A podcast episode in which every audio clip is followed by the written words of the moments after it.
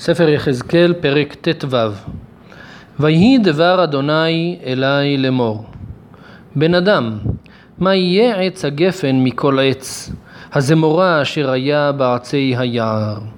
יש כאן משל בפרק הזה לעץ של גפן שהוא שונה מכל העצים. וכאן יש זמורה של גפן, לא גפן עץ גפן רגיל שנותן פירות, שנותן לו את הפירות, הם אלו שנותנים את המשמעות לעץ, אלא יש כאן עץ גפן בעצי היער, כזה שלא נותן פירות. אז מה אפשר לעשות איתו? היוקח ממנו עץ לעשות למלאכה? אם ייקחו ממנו יתד לתלות עליו כל כלי? אולי העצים שלו ראויים למלאכה? עץ של גפן הוא עץ חלש, הוא לא ראוי כל כך למלאכה, ואם אין לו פירות, אז מה אפשר לעשות איתו? הנה לאש ניתן לאוכלה, את שני קצותיו אכלה האש, ותוכו נחר, היצלח למלאכה? אולי יינתן לאש כדי לשרוף, כאשר שני קצותיו נאכלים על ידי האש, התוך שלו נאכל גם כן, ודאי שהוא לא ראוי למלאכה. הנה בהיותו תמים לא יעשה למלאכה, אף כי אש החלת הוא, ויחר ונעשה עוד למלאכה, הרי גם כאשר הוא היה שלם, עץ של גפן לא ראוי למלאכה. אז כאשר האש אוכלת אותו, ודאי שאי אפשר. מה, האם אפשר לעשות אותו למלאכה? זה המשל.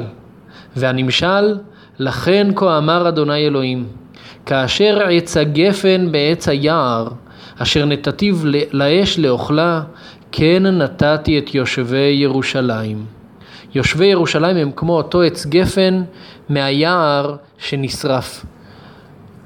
ובין המפרשים יש כמה אה, הסברים לנמשל. הרד"ק מסביר שהעץ הגפן כמו שאמרנו קודם, שהוא מקבל את המשמעות שלו רק מהפירות שלו. וכשאין לו פירות, כשלישראל אין מעשים טובים, יש רק מעשים רעים, אז אין תקנה אלא לשרוף באש, לייסר אותם במשפט.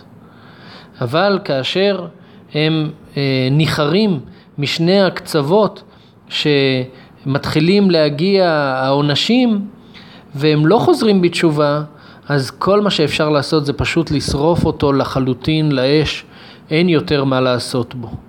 ונתתי את פניי בהם, מהאש יצאו, והאש תאכלם, וידעתם כי אני אדוני בשומי את פניי בהם.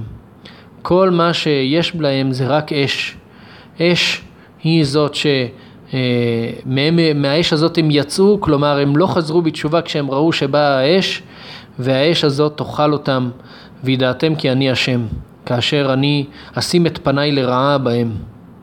ונתתי את הארץ שממה, יען מעלו מעל נאום אדוני אלוהים. בגלל שהם מעלו מעל, הארץ תהיה שממה.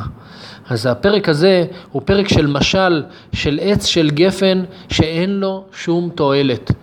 הוא לא נותן פירות, הוא כמו עצי היער, הוא, הענפים שלו לא יכולים לתת שום פרי, שום, אה, הם לא יכולים להיעשות למלאכה והוא נשרף.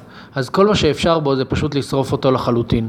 והדבר הזה הוא משל ליושבי ירושלים שלא שווים בתשובה גם אחרי שהם רואים שבאים פורענויות על ממלכת ישראל, גלות יחוניה, הם לא חוזרים בתשובה ולכן כל מה שנשאר זה רק שתבוא האש החזקה של נבוכדנצר שתכלה לחלוטין את ירושלים. זה היה פרק ט"ו בספר יחזקאל.